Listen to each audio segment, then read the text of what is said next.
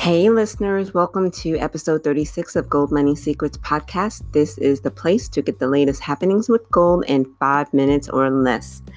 As of this recording, spot gold price is 1514.74. That's $1,514.74. Gold gets a boost this week after the U.S. Reserve reduces interest rates for the third time this year in order to help the U.S. sustain its economic growth.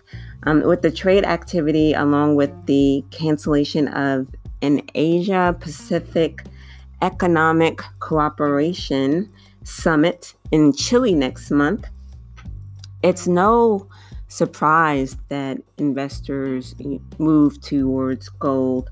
And also at this summit is where um, the signing of an interim deal between the United States and China was supposed to take place.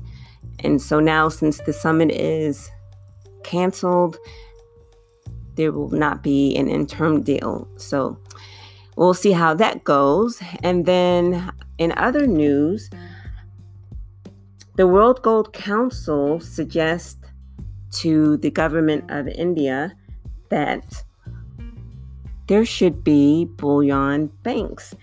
And the thought is with bullion banks, there would be an increase to cash flow. Um, there would also be um, an increase to export activity, as well as a level of greater transparency. The report issued by the World Gold Council um, outlines how two possible routes could make this possible. One route would be where new entities would be created separately from commercial banks. Another route could be that licenses are issued to selected commercial banks.